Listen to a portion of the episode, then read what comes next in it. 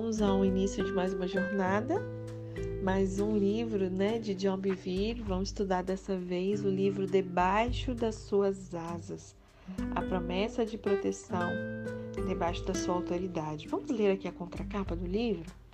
Pergunta assim: Você está debaixo das suas asas?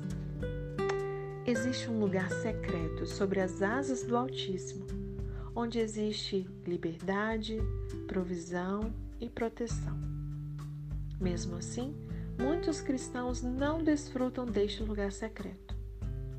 Ao invés disso, eles buscam liberdade e segurança fora dele, no meio onde acontece exatamente o oposto. Eles são levados a acreditar que a liberdade verdadeira e duradoura pode ser encontrada longe da autoridade divina. Debaixo das suas asas, expõe as táticas sutis porém violentas, que o inimigo usa contra fiéis. A falha em reconhecer e se relacionar apropriadamente com a autoridade divina. Com exemplos práticos e pessoais e fundamento bíblico forte, esse livro nos lembra que o reino de Deus é exatamente isso: um reino comandado por um rei, onde existe ordem e autoridade. Você pode se perguntar sobre líderes brutos e corruptos. Como que nós poderíamos né, encontrar proteção debaixo da autoridade deles? Nós vamos aprender a ver além da autoridade imediata sobre nós e a enxergar a autoridade de Deus. As suas promessas ultrapassam a lei dos homens e nele nós podemos confiar. Nesse livro a gente vai descobrir verdades, uma mensagem reveladora sobre como que a verdadeira submissão bíblica ela vai se diferir da obediência. Vamos descobrir que submissão bíblica muitas das vezes é diferente de obediência. Como que vamos evitar estar totalmente certos, mas ainda assim de alguma forma errados? Como, que, como devemos responder ao tratamento injusto e vencê-lo? Vamos ver também a razão para a autoridade estabelecida por Deus como que a fé é desenvolvida e muito mais. Debaixo das suas asas é uma mensagem transformadora impregnada de esperança. Uma palavra para todo cristão que deseja andar na plenitude e no caráter de Deus. Amém? O livro ele é composto de três sessões, né? A primeira sessão bem pequenininha, com os dois primeiros capítulos. A sessão 1 um vai estar apresentando debaixo das suas asas. A sessão 2, uma cobertura direta de Deus. E a sessão 3, a cobertura designada por Deus. Vamos então iniciar a sessão 1, capítulo 1, apresentando o debaixo das suas asas frequentemente são as palavras dolorosas, não as suaves, que, em uma última análise, trazem maior liberdade e proteção. Cobertura. Essa palavra pode ser aplicada a várias situações. Na sua forma mais simples, poderia descrever uma pequena criança aninhada no calor e proteção de um cobertor, ou através da figura protetora do pai numa situação de perigo uma descrição civil pode incluir uma cidade sob proteção policial ou militar. Poderíamos também descrever um animal escondido na mata, numa caverna ou num refúgio subterrâneo. Ou ainda poderíamos descrever uma família desfrutando do abrigo e segurança da sua casa, né? Enquanto uma tempestade acontece lá do lado de fora. E eu me lembro de que quando eu era criança, eu vivia numa área onde tempestades eram frequentes e pela janela nós podíamos assistir nuvens densas passeando pelos céus, acompanhando o compasso de trovões distantes. E em questão de minutos, a tempestade estava acima de nós em sua força total. Relâmpagos brilhantes eram seguidos imediatamente por trovões explosivos. A chuva parecia milhares de pequeninos martelos batendo no nosso telhado. A tempestade, na verdade, fez com que a nossa casa parecesse mais acolhedora e segura. Tudo do lado de fora da janela estava molhado, frio e em perigo de relâmpagos fatais. Mas dentro de casa estávamos seguros e a seco, cobertos pelo teto da tirania daquela tempestade. Estávamos sob cobertura. Então, levando essa ideia adiante, nós podemos juntar a palavra sob cobertura e montarmos o termo encoberto. Né? Esse termo ele descreve a segurança encontrada em identidades escondidas. Um agente secreto ou encoberto, ele pode se mover livremente sem ser apreendido por seu inimigo. Seu governo lhe deu um nome falso para protegê-lo e agora ele é um agente livre numa área hostil. Resumindo, não importa como usamos essa palavra ou frase em suas vastas aplicações, todas as suas aplicações incluem os conceitos de proteção e liberdade. Mas como o termo sob cobertura pode ser aplicado então aos cristãos? Bom, Davi escreveu no Salmo 91, um salmo que conhecemos bastante, na é verdade. Vou ler o verso 1 e 2. Aquele que habita no abrigo do Altíssimo e descansa à sombra do Todo-Poderoso pode dizer ao Senhor: Tu és o meu refúgio e a minha fortaleza, o meu Deus em quem confio. Novamente, nós vemos proteção para aqueles que estão sob a cobertura dele. Contudo, nas palavras iniciais do versículo, aquele que, nós descobrimos a questão principal. Quem está debaixo dessa cobertura? O livro que nós estamos lendo é, é a busca a resposta para essa tão importante questão. Simplificando, aquele que está debaixo da cobertura de Deus é aquele que está debaixo da autoridade de Deus. Adão e Eva, por exemplo, desfrutaram liberdade e proteção no jardim debaixo da cobertura de Deus. Contudo, no momento em que desobedeceram, eles se viram em grande necessidade da exata coisa debaixo da qual eles saíram. Era a necessidade de cobrir-se, né? Conforme você pode conferir lá em Gênesis 3, no verso 7. A desobediência deles à autoridade de Deus roubou da humanidade a doce liberdade e proteção que uma vez eles conheceram. Encaremos a realidade. Autoridade não é uma palavra muito popular, né? Mesmo assim, se a rejeitarmos ou temermos, nós perderemos a grande proteção e os benefícios que ela nos proporciona. Nós tememos porque não vemos a autoridade da mesma perspectiva que Deus vê. Frequentemente, a nossa atitude com relação à autoridade me lembra uma situação que aconteceu com meu terceiro filho. Quando o Alec ele entrou na primeira série, ele teve uma experiência ruim com a professora. Ela estava sempre nervosa com a turma, de mau humor, fora de controle, frequentemente gritando com os alunos. E muitas vezes Alec se encontrava no foco das suas explosões, porque ele é um menino ativo e criativo que prefere falar ao invés de ficar quieto e para ele a escola era um maravilhoso encontro social. É óbvio que a sua perspectiva da escola colidiu com a personalidade e a impaciência da professora. Assim, minha esposa e eu acabávamos frequentemente na sua sala após a aula. Nós cooperamos com a professora, encorajando Alec a se submeter às suas regras e a cooperar. Mas todo esse processo estressante acabou diminuindo o seu amor pelo aprendizado acadêmico. Algum tempo depois, mudamos para outro estado e Alec passou para a segunda série. Ele teve uma professora muito diferente, extremamente carinhosa e sensível à felicidade de seus alunos. Ela pensou que Alec era um menino adorável e raramente o disciplinava pelo seu comportamento inadequado em sala de aula. Ele brincava muito e aprendia muito pouco. Então, nós o transferimos para uma maravilhosa escola pública que enfatizava o estudo acadêmico. Entretanto, ele se sentiu perdido e frustrado lá. Ele estava em meio a, crianças que haviam sido excelentes em seu aprendizado durante seus dois primeiros anos na escola. Alec agora estava sob a tutela de uma professora boa e carinhosa, porém firme. Logo descobrimos que ele estava atrás dos outros estudantes. Novamente, havia encontros frequentes com a sua professora, mas dessa vez bem mais proveitosos. Lisa e eu nos envolvemos cada vez mais com seus estudos. Bom, passar o dia na escola e ter seus pais pegando no seu pé para estudar à noite pode ser cansativo demais. Muitas vezes, Alex simplesmente se fechava. Lágrimas frequentemente fluíam quando ele sentia que estava afundando, embora na verdade ele estivesse progredindo. Um dia, algo que aconteceu foi para ele o cúmulo, emocionalmente falando. Seus irmãos estavam indo para uma festa de skatistas da escola, mas ele teve que permanecer em casa para terminar o seu dever de casa que ele havia escondido debaixo da carteira. Ele estava perdendo a diversão por causa de uma pilha de trabalho escolar e ele só chorava. Estava na hora de mais uma conversa entre pai e filho. E após algumas palavras, eu pude facilmente enxergar o problema. Na opinião dele, era tudo desesperador.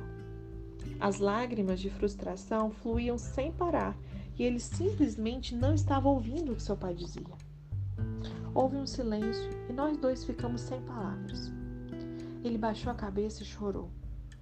Eu nunca me esquecerei o que aconteceu em seguida.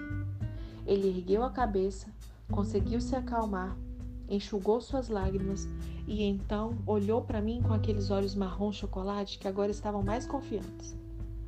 Uma ideia, obviamente, lhe surgira. Uma que resolveria seus problemas e enxugaria suas lágrimas de vez. Ele corrigiu sua postura, cruzou seus braços e, com uma voz séria, ele disse: Pai, eu quero lhe dizer uma coisa. Você sabia que a Jéssica da minha sala, ela não acredita em médicos? Ele hesitou e então acrescentou: Bem, papai, eu não acredito em professores. Para mim, foi difícil não rir. Ele havia me surpreendido com êxito dessa vez. Daí ele continuou: Se a Jéssica na minha classe pode não acreditar em médicos, bem, então eu posso não acreditar em professores. Eu não contive o riso. Se ele tivesse falado isso por causa da sua frustração, não teria sido tão engraçado, mas era o seu tom. Ele realmente pensou que estava compartilhando comigo uma nova revelação que poderia resolver todos os seus problemas. Ele estava tão sério quanto uma testemunha num tribunal. Não era uma piada, para ele aquilo era assim, sabe? E claro, eu usei a oportunidade para lhe explicar o que aconteceria se ele não tivesse professores. Compartilhei com ele como eram as coisas quando eu estive na Angola, na África, no ano anterior, trabalhando em postos de alimentação emergencial, entregando comida a crianças que estavam morrendo de fome. Como aquelas crianças dariam tudo para estar no lugar de Alec. Elas aproveitariam a chance de aprender porque elas entendiam a importância disso para um dia poder prover para suas famílias. E aí, após a minha longa explicação, ele relutantemente abandonou a sua nova filosofia e voltou para a mesa da cozinha para terminar ali a sua pilha de trabalho escolar. Durante as semanas seguintes, eu continuei pensando sobre incidente, esse incidente com meu filho, e não pude deixar de traçar um paralelo entre esse acontecimento e a maneira como as pessoas se submetem à autoridade. Muitas vezes, existe uma história de experiências ruins com a autoridade. Algumas pessoas, pelo fato de estarem debaixo de líderes extremamente duros, outras, como Alec, devido à frustração, chegam à conclusão que as autoridades são empecilhos para sua diversão ou para aquilo que elas acreditam ser o melhor para si mesmas. Porém, na verdade, elas possuem ótimos líderes e autoridade sobre suas vidas.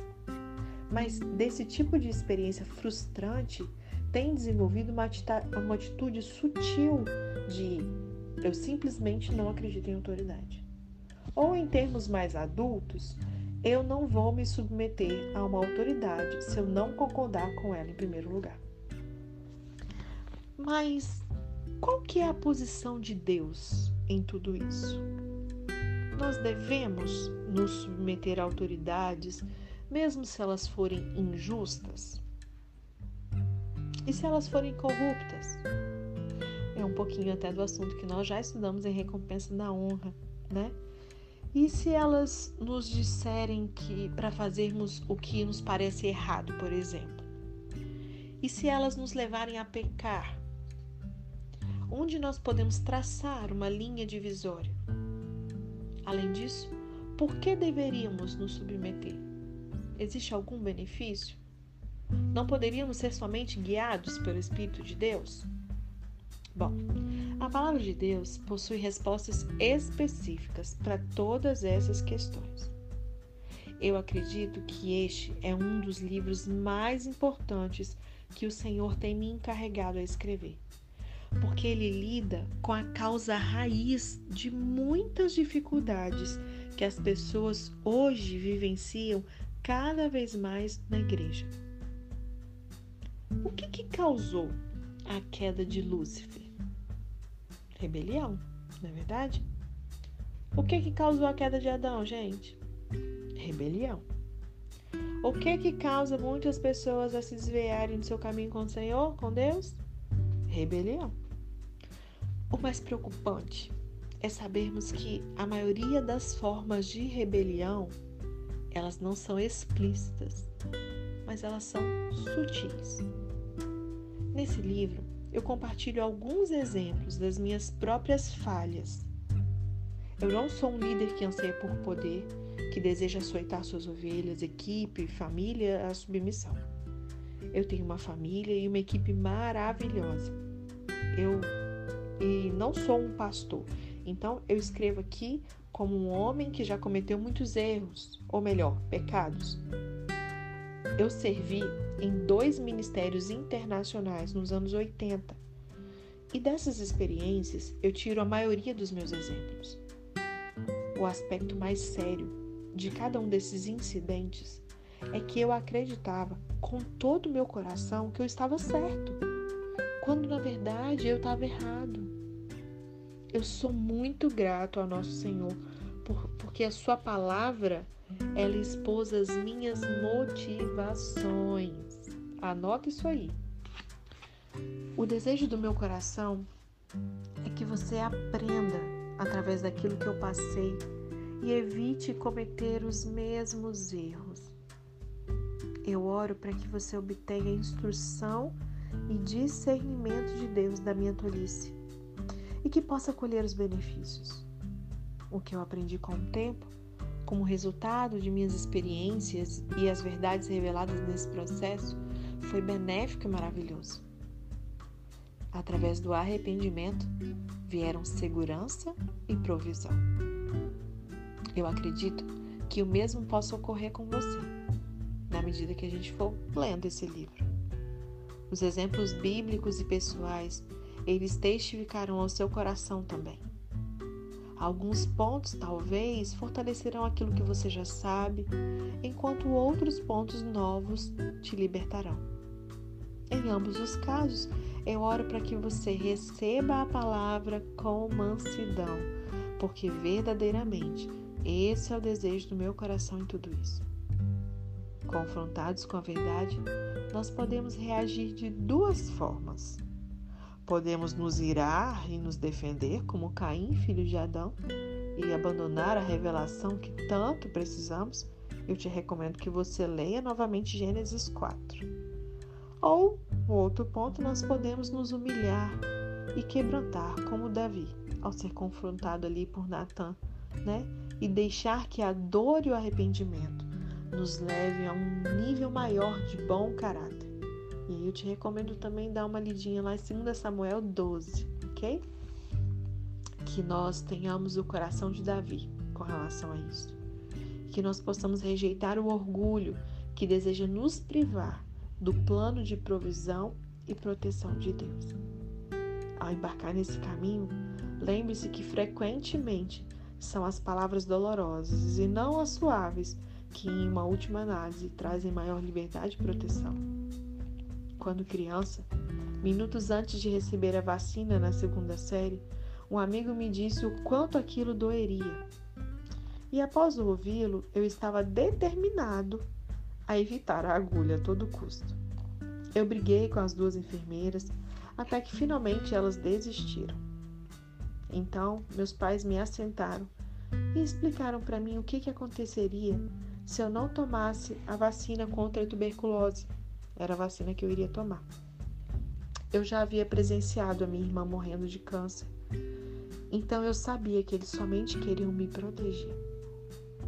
Eu sabia que a vacina seria um pouco dolorosa, mas ela impediria que eu tivesse dores ainda maiores caso eu contraísse uma doença terrível e possivelmente fatal.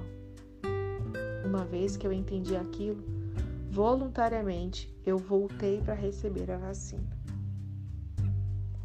Lembre-se que desse exemplo quando você encontrar aqui as verdades na palavra de Deus que forem desconfortáveis para você ou mesmo dolorosos. Saiba que os caminhos do nosso Pai Celeste são perfeitos. E o que muitas vezes parece ferir no presente, na verdade são provisões dele para nossa proteção, para a bênção ou salvação de outros, inclusive. Nunca se esqueça que o seu amor por nós é puro, completo e eterno. Amém?